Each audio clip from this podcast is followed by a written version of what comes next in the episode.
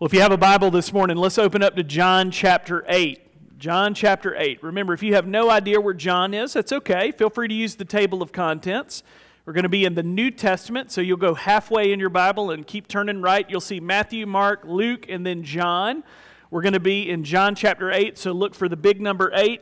And then we're going to start in verse 37 this morning. So look for the little number 37 to find your place there. And hope you'll leave your Bible open as we go through uh, this sermon this morning, as we're just going to kind of reference and walk through this passage verse by verse. Remember, we are in the gospel account, which how the Bible works. The Old Testament says someone's coming. Matthew, Mark, Luke, and John say someone's here right now. The whole rest of the New Testament says someone's coming again. And so, as we're in John, John is saying someone's here right now. That someone is the Savior, the Messiah, the promised one, Jesus. And we see his life, his work, his ministry, his death, his resurrection. We get to see the person and work of Jesus Christ in this gospel account. And I hope as you, I hope that you have enjoyed our time in John thus far, a really rich and dense book with a lot of application for us. And so this morning we're going to look at John chapter 8, 37 to 59. You'll see the sermon title, A Tale of Two Fathers. Now, back in, the ni- back in 1980, a movie was released that included a single line that has endured for over 40 years. And this movie centered around a struggle between good and evil and it happened to take place a long time ago in a galaxy far, far away, even though the entire movie looks like it's completely in the future. I don't know how that works, but that's what we hear. I'm, I'm talking, of course, about Star Wars The Empire Strikes Back. And one, in one of the pivotal moments of that film, you know, you see Luke Skywalker and Darth Vader. They're having this lightsaber duel in the heart of the Death Star on the, the little gantry, the walkway that's out there, you know, and you see all the cool lightsabers and they're talking to one another. And what Vader ends up doing is he kind of corners him on the gantry and he ends up cutting off one of Luke's hands. And so Luke has, he knows that he's got Luke cornered, and even then, he's trying to bring he's trying to bring Luke over to the dark side. And so what Vader says is he says, "There's no escape. Don't make me destroy you. You do not yet realize your importance. You have only begun to discover your power. Join me, and I will complete your training. With our combined strength, we can end this destructive conflict and bring order to the galaxy. Luke says, I will never join you. Later on, Vader says, If you only knew the power of the dark side. Obi Wan never told you what happened to your father. Luke says, He told me enough. It was you who killed him. And then the line, Vader says, No, I am your father. And you see Luke go, No, that's impossible. You know, some people think that he says, Luke, I'm your father. It's actually not true. He says, No, I am your father. And you see Luke go, There's no way that that's impossible. I'll never join you. And you think about that scene and how it's endured for so long because it's really the hinge point of the entire original Star Wars saga up until that point there's been this kind of like mystery surrounding like who's luke and what is his lineage and all you really knew was that his father was dead and he had been raised by uncle owen on the moisture farm drinking the like weird blue milk stuff with the double suns that's all you really know about luke. You don't really know much about him. I'm sounding like such a nerd right now. But you see in the movie, once Vader utters these words, No, I am your father, once Vader utters those words, the veil is lifted and it changes everything about how you see the movie moving forward. There's been this kind of mystery about Luke, like where's he coming from and what's the deal and why is everybody after him? And all of a sudden, as soon as Vader says, No, I'm your father, the whole your whole reality shifts as the way you see the movie. It changes everything about who Luke actually is. And you're thinking, what in the world does that have to do with the Gospel of John? I'm glad you asked. We think about the past few weeks, we've been studying a dialogue that Jesus had with the Pharisees around the time of the Feast of Tabernacles in the midst of the temple in Jerusalem. This is a big deal. This was one of the big required feasts that people were required to come and do. And it was this great kind of end of, end of the season kind of feast. And we've looked at that the past few weeks. And the thing that we see with this conflict that exists between Jesus and the Pharisees is the Pharisees placed a huge emphasis on their physical lineage to Father Abraham. Okay? They said, well, we're kind of blood related to Abraham. That matters. They placed a huge emphasis on this. They thought it acted like a big get out of jail free card in Monopoly that this physical birthright is the thing that gave them right standing with God. Justification is the word that we're talking about theologically. What makes us right, what declares us righteous with the Holy God. They thought that it was their physical lineage. This was the thing that made them right with the Holy God. But Jesus told them that their physical lineage meant nothing. They had to be born again from above, that their spiritual lineage mattered all the more. As you can imagine, they didn't like that. So you see this tension that is continuing to exist. He pointed out that they were still enslaved to sin and that their souls were in peril. We looked at that last week when we talked about the idea of what true freedom is.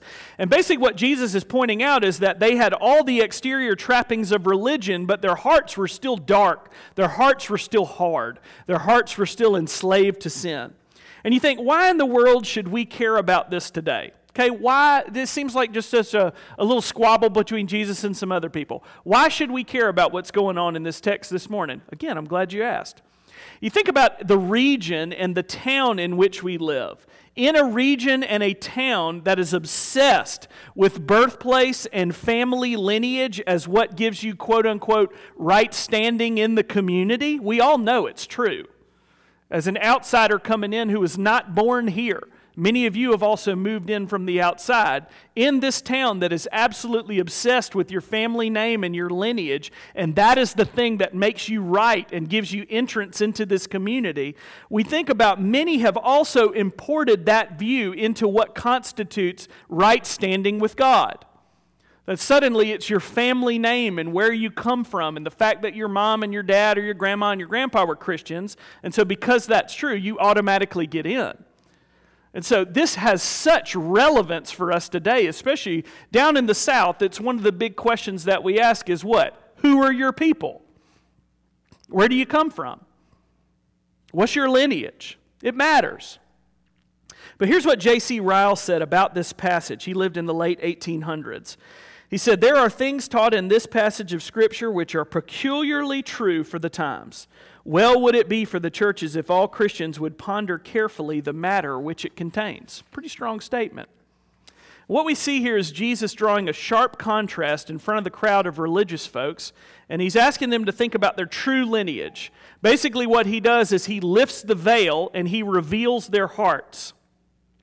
In our passage today, Jesus links action with spiritual lineage, and this is important.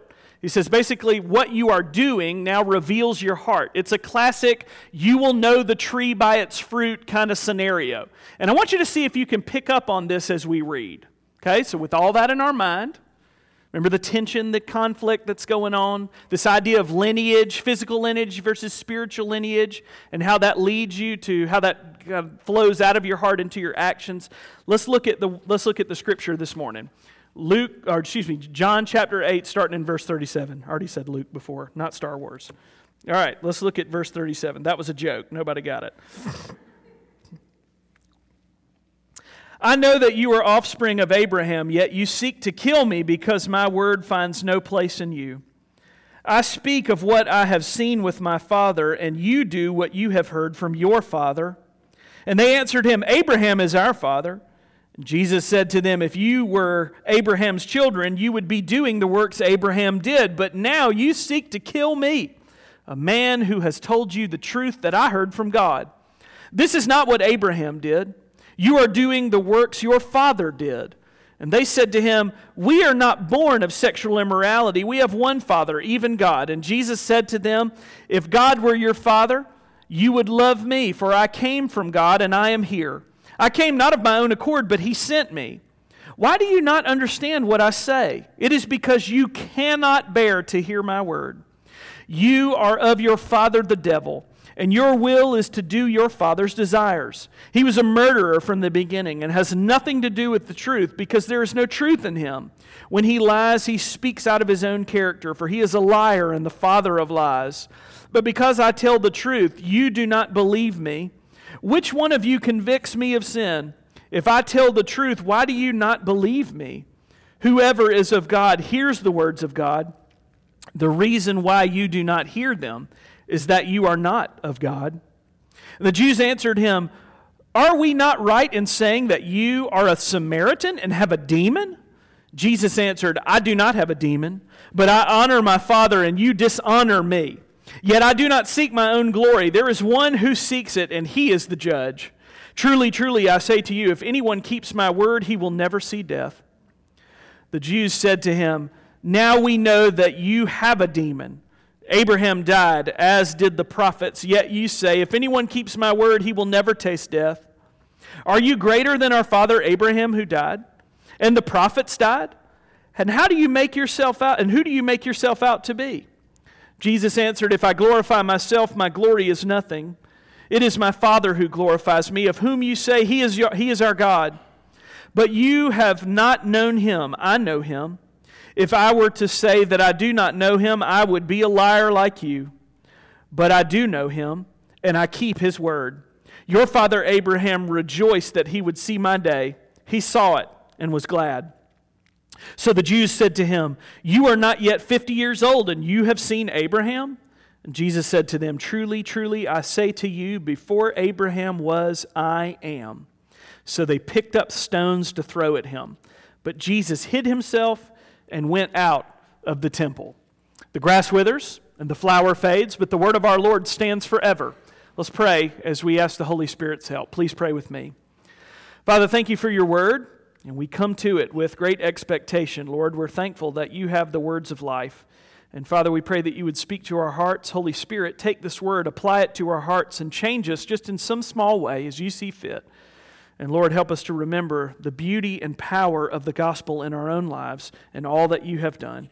These things we ask in Christ's precious name. Amen. All right, so we look at this expansive text. There's a lot of ground to cover this morning. And as we consider this text, I just want to consider the contrast that's in front of us.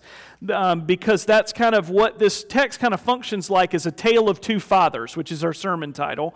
And it shows both the motivations and goals of each. And so we're going to look basically at this contrast. The first point that we're going to see, two points, we're going to see the father of lies and the father of grace. Okay, so first point, the father of lies, as we're just looking at the context, at the contrast. Remember, way back in chapter 5, verse 18, after the healing of the man at the pool, we're told for the first time that the Jewish leaders were actively trying to kill Jesus for claiming to be the Son of God. And that tension still exists and Jesus never backs down from this assertion because it's 100% true. He says, I can't deny where I came from. And he also quadruples down, as he just quadruples down on this time and time again, where he says, Nope, I'm the Son of God. They said, You are a blasphemer for claiming that. He says, Well, it's true. I'm the Son of God. And as he quadruples down on this, their hatred and rage only builds. And remember, all of this is leading to the cross all of this conflict and tension, and it's all heading towards the cross at this moment. Look at verse 37. Let's reread that. It says, I know that you are offspring of Abraham, yet you seek to kill me because my word finds no place in you. Jesus acknowledges their physical ancestry, Father Abraham, but says that their actions actually point to their true spiritual father. says you might be blood descendant from Abraham, but at the heart level, it shows that you have another father that is ruling and reigning over you. And remember the promised enmity and warfare between the seed of the woman and the seed of the serpent all the way back in Genesis 3:15. The rest of the Bible is an outworking of that verse, and we see that on full display here. The strife between the seed of the woman and the seed of the serpent. Genesis 3:15, seed theology, the whole rest of the Bible is an outworking of this verse. Look at verses 39 and 40. Let's reread those. And they answered him, Abraham's our father. And Jesus said to them, If you were Abraham's children, you would be doing the works Abraham did. But now you seek to kill me, a man who has told you the truth that I heard from God. This is not what Abraham did. Again, the crowd reasserts that they are Abraham's descendants, but Jesus provides proof that they're not because they are so bent on killing him and lying and destruction.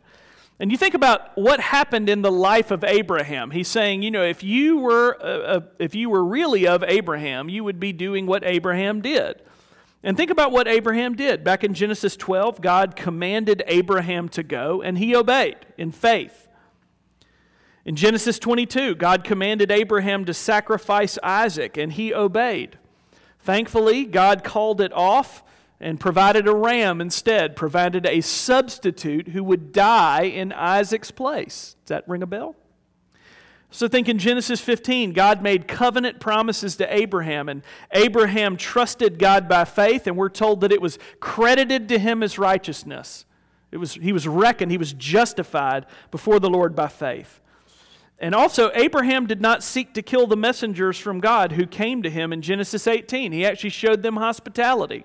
So you see this life of Abraham, one lived by faith and with hospitality and graciousness under the covenant promises of God. And you see the contrast here between uh, them and what the Pharisees are doing. The Pharisees reject Jesus' words. They reject him as the Son of God. And in doing so, they also reject the Father who sent him. He says that in verse 42. If you looked in verse 41, the, these, the Pharisees even take a sarcastic jab at Jesus' virgin birth, which had been prophesied by Isaiah hundreds of years before. And if you think about that had actually come true in their lifetime. You think of this promise, this one who's going to come in Isaiah. There's this one who's going to come, and he's going to be born of a virgin. And it actually happened. And even there, as Jesus is saying, I'm that guy, they still are taking jabs at him. So even as they claim Abraham, they prove that they are not spiritually descended from him. They, they prove that they're not from the seed of the woman because they are taking their cues from another father, Satan. Verse 43 is the absolute dagger in this passage. Look at verse 43. It says, Why do you not understand what I say? It is because you cannot bear to hear my word. Think again and remember who Jesus is speaking to. These are the religious folks. And the ESV translators, I have, I'm reading out of the ESV, and you may have a, different version. That's okay. The ESV translators added the little words bear to, but they're not in the Greek. So in verse 43, it says, You cannot bear to hear my word. And actually, what Jesus said in the Greek is, You cannot hear my word. The Greek word dunamai there shows inability. You are actually unable to hear my word. You cannot hear my word. Remember, these were men who prided themselves on being the keepers of God's law. And now Jesus calls them deaf to the words of God the Father, blind to his Son, devoid of any signs of the Spirit at work in their hearts because they are still in bondage to sin. Think about what he's doing. You don't think that that even built even more tension upon the tension that was already there? Jesus never backs down. And on the outside, these Pharisees, they look very spiritual. But Jesus sees their hearts, and he knows that underneath it all, they are actually spiritually dead, and their hearts are hard. And you ask the question well, why can't they see or hear? Why can't they do that? Look at verse 44. Their hearts are held, still held captive to Satan. Look at verse 44. It says, You are of your father the devil and your will is to do your father's desires. He was a murderer from the beginning and has nothing to do with the truth because there is no truth in him. And when he lies, he speaks out of his own character, for he is a liar and the father of lies. Romans chapter 8, verse 7 reminds us says, The mind that is set on the flesh is hostile towards God. For it does not submit to God's law. Indeed, it cannot. Same Greek word. The heart that is set on the flesh is hostile towards God. Look at verse 48. Instead of repentance, instead of saying, oh, instead of realizing, okay, we are talking to Christ and He knows our hearts and He has identified, He's put His finger on, the, on where we really are. Instead of responding with repentance and with sackcloth and ashes and, oh, we have sinned against you.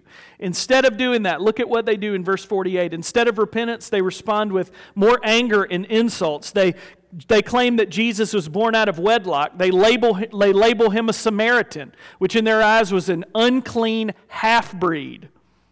And they also claim that he's demon possessed. Could you imagine looking at Jesus, who's done all of these signs and wonders in their midst, and he's saying, You're demon possessed? It's amazing when you think about what these Pharisees are saying and claiming that, oh, well, you're a half breed and you're unclean. Here's what J.C. Ryle again said. He said, To lose temper and call names is a common sign of a defeated cause. Nicknames, insulting epithets, and violent language are favorite weapons with the devil.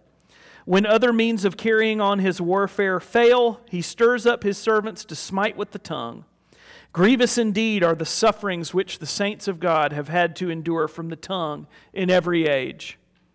And you think, again, why should we care about this scene? Why should we care about what's going on? It's so easy just to label this of, isn't this just an ancient squabble between Jesus and the Pharisees? This has no bearing on my life whatsoever. Why should I care? Here's what Scotty Smith said. He said, True freedom can be found only in the right paternity. Not everyone who claims Abraham as their father has God as their father.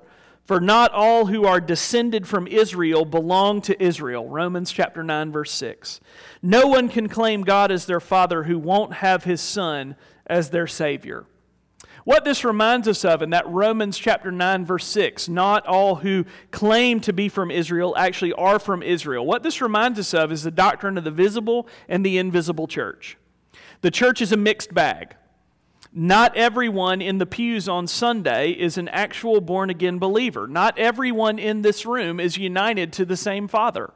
That is why we make an evangelistic appeal. That's why we're constantly sharing the gospel from up here. Not just me, but even the guys that we bring in to help uh, when I'm away. They're, they are calling you to repentance and to consider Jesus. And the questions that we all need to ask this morning as we consider this text is do you have a genuine love for God the Father and His Son Jesus Christ this morning? Do you have a genuine love for God the Father and His Son this morning? Or are you just punching, your, punching the clock? Do you scorn Him or do you submit to Him as King? Which Father are you truly re- united to this morning as you examine your life? Who is your Father? It's not the posture of your body that matters, it's the posture of your heart. It's what's going on here inside. Do you trust Christ by faith alone this morning? Or are you still relying on your own religious pedigree and lineage as the thing that makes you right before a holy God? We've said before, Jesus does not have grandchildren, just first children. The very fact that your grandmama or your mama is a Christian does not automatically make you one. Do you have a genuine love for Christ this morning? Are you united to Christ? Are you united to your spiritual father? You see, what Jesus is doing here is he's cranking on the self righteousness of the Pharisees, and I think even our own self righteousness. And the gathered crowd, he's just cranking on them. But in the midst of this squabble, you may have missed the gracious promise in verse 51 right on the heels of the Pharisees' slanderous blasphemy and Jesus' warning against the coming judgment, Jesus still holds out an offer of salvation, reconciliation, and eternal life. Look at verse 51. Right in the midst of all this, he says, Truly, truly, I say to you, if anyone keeps my word, he will never see death. What a promise! What a promise there. And so we see against the backdrop of the father of lies, as Jesus is just cranking on, you know, uh, self-righteousness of the Pharisees, there's also this other father that comes into the picture. And that's the father of grace. That's our second point. Simply put, what Jesus is doing is he is calling them out of their sin. He's calling them out of their false hope and their physical lineage and into the freedom he mentioned in verse 32 that are, that's grounded in the promises of his word. He's calling them out of a life of sin and death lived under the deceitful reign of the father of lies and into a life of freedom lived under the father of grace who sent his son to rescue them and die in his place. That's the call today. God's at work. He's at work in the hearts of people. And Jesus is calling them and us out of a life of fruitless self salvation and bare legalism into a life of grace and security. What Jesus is offering is not more of a treadmill, he's offering rest. He says, Get off the treadmill trying to save yourself and rest in me. Rest in who I am. I am from the Father. Satan is very happy to see us all relying on ourselves for salvation because he knows that we're ultimately going to fail. We're going to run out of resources and strength on our own. And he also knows that we're foolish. We're going to fool ourselves into thinking that we're safe because of what we do. Again, Scotty Smith, here's what he said If our spiritual genealogy includes only our earthly heritage, as true of the children of Abraham in this passage, he says, We may be religious, but we are still spiritual orphans. True spiritual heritage requires a connection to the one who existed long before Abraham, namely Jesus, before Abraham was, I am. Only through the gospel can we be reconciled, can we be rescued from the dominion of darkness where Satan is father, and be brought into the family of God, where we are given the full rights and delights of the children of God. And you think about this hope that Jesus is offering here. And even that is still met with scorn and stones. Look at verse 53 and verse 56. He says, Are you greater than our father Abraham who died and the prophets died?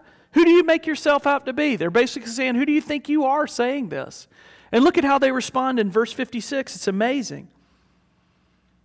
Or, excuse me, verse 59, where he says, And they picked up stones to throw at him. When you think about what Jesus is saying here, and even in the midst of it, you can imagine people in their like religious garb going and picking up stones and wanting to start throwing stones and kill Jesus. It's amazing when we think about that. Why are these words met with such scorn and met with stones? Because they were hardwired for earning and proving themselves, and we are too. We are hardwired for proving. We've been talking about this in our Galatians study that we come hardwired for earning and hardwired for proving. And the gospel doesn't work like that. And that's good news because we can't earn it. I can't earn it, and neither can you.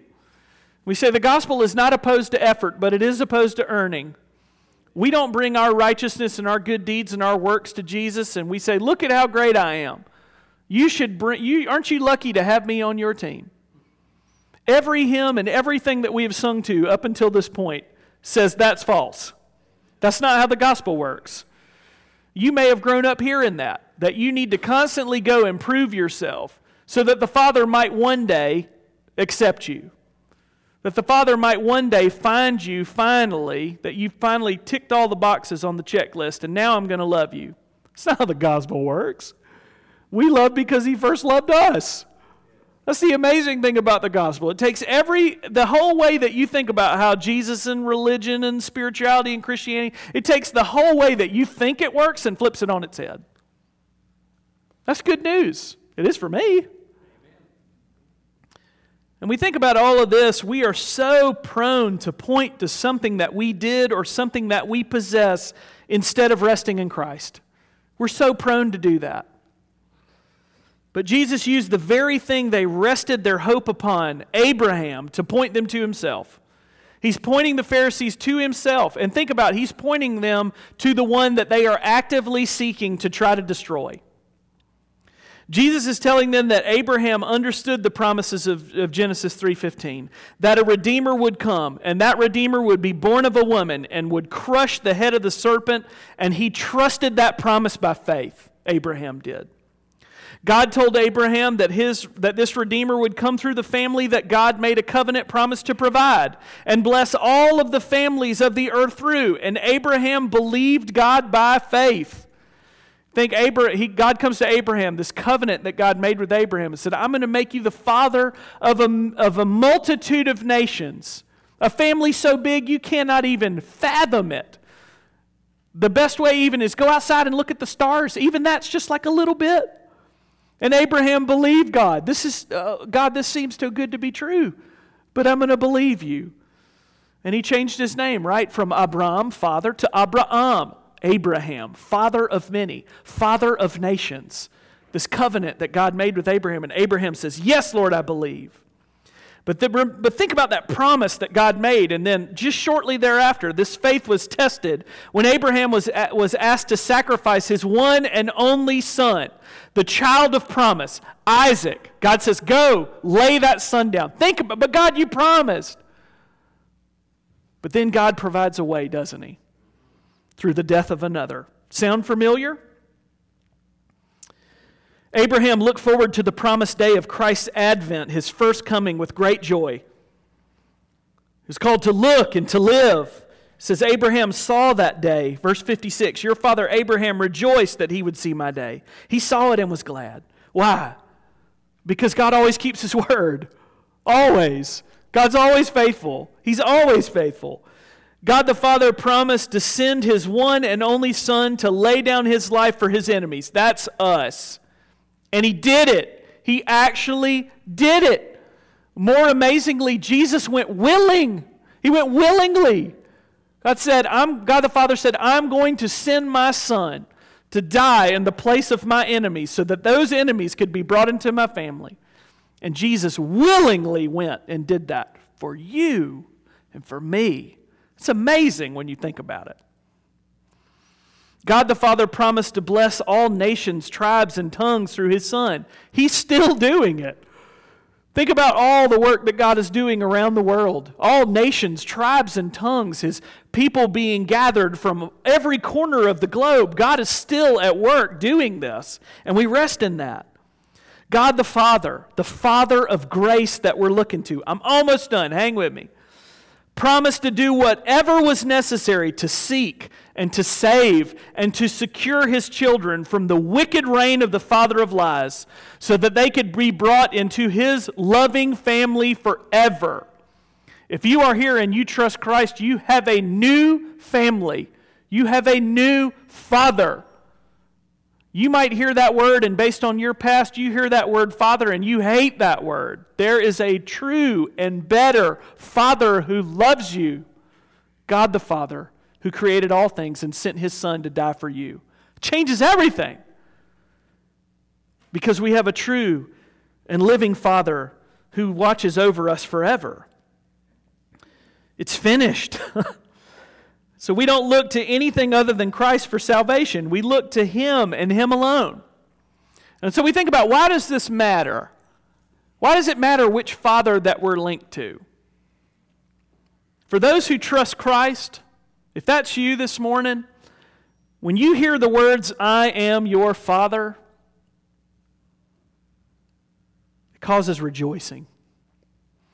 Because we still look and we long to see this other great day of Jesus, his second coming. We rest in the fact that his first coming has already happened. As Abraham looked forward, as the Old Testament saints did, this one is coming. Remember Old Testament? Somebody's coming. They looked towards that day. They looked and they lived and they put their faith in that day, and it actually happened in real space and time. So if that has already happened, why in the world would we doubt when Jesus says, I'm coming again, there's going to be the second advent. We look towards that great day with great hope, and we rest and we ground our hopes and we clip ourselves to that. And we say, Come, Lord Jesus. So we hear, I am your father. We don't recoil as Luke did when he heard it from Vader. We say, Yes, yes, you are my father. The amazing thing is, is when you actually think about what we bring to the table, that actually should be impossible. But he's made a way through his son so that we could be brought near. We look forward to that day. We are glad, regardless of current circumstances, regardless of how your life may look. In the midst of sickness and death and pain and struggle, is still true. He's still our Father. Regardless of the circumstances, there is a hope that is laid out for us in Christ, and we know that day is fixed. Think about the hope that that brings in the midst of struggle and cancer and sickness and death and strife. That day is fixed in the mind of God, and there's nothing you can do to change it. And we lean into that promise and say, Yes, Father, thank you for making a way. And you know what we say as a church? Come, Lord Jesus, come quickly. Please come. And we look to it with great hope. I don't fear the day of the Lord because I'm safe in Christ. Is that your hope today? Are you secure in that family? Are you united to God the Father through His Son Jesus Christ and the testimony of the Holy Spirit? Is that your hope today? If it is, I've got good news. If not, I would urge you, urge you to flee from your self salvation project and put your faith and trust in Christ and be brought into the family under the loving care of the Father of grace who calls you away from trying to do it all yourself and to rest in Him. It's the best news ever. It's a reason to get up in the morning. Amen? Amen. Come, Lord Jesus, come quickly. Let's pray. Father, thank you for your mercy and your kindness. Thank you, Father, that we who are united to you by faith. You have made the way for us. It's not anything that we've done. We didn't deserve it. we can't earn it, we can't make ourselves believe it. And we are thankful that you have moved towards us in grace and mercy, and that you have called us and you have regenerated us and you have brought us and adopted us into your family. And now, because of that and because of Christ and because of your unfailing promises, we rest safe and secure in you forever. What a hope! What a hope. We're grateful for the work of Jesus Christ as he beat back the father of death and sin. He beat back the father of lies. And we now hold your word, your truth. We now hold it in our hands. And as we look to the future promise of your return, we lean into that promise, knowing that you've been faithful thus far, and you will always remain faithful. And so, Lord, we humbly ask and pray come, Lord Jesus, come quickly. Bring us and usher us into your heavenly home and watch over us. But even while you tarry, remind us of your love and grace. You truly are the Father of grace and love. So, Lord, we ask and pray all these things in the name of our precious Lord and Savior, Jesus Christ. Amen.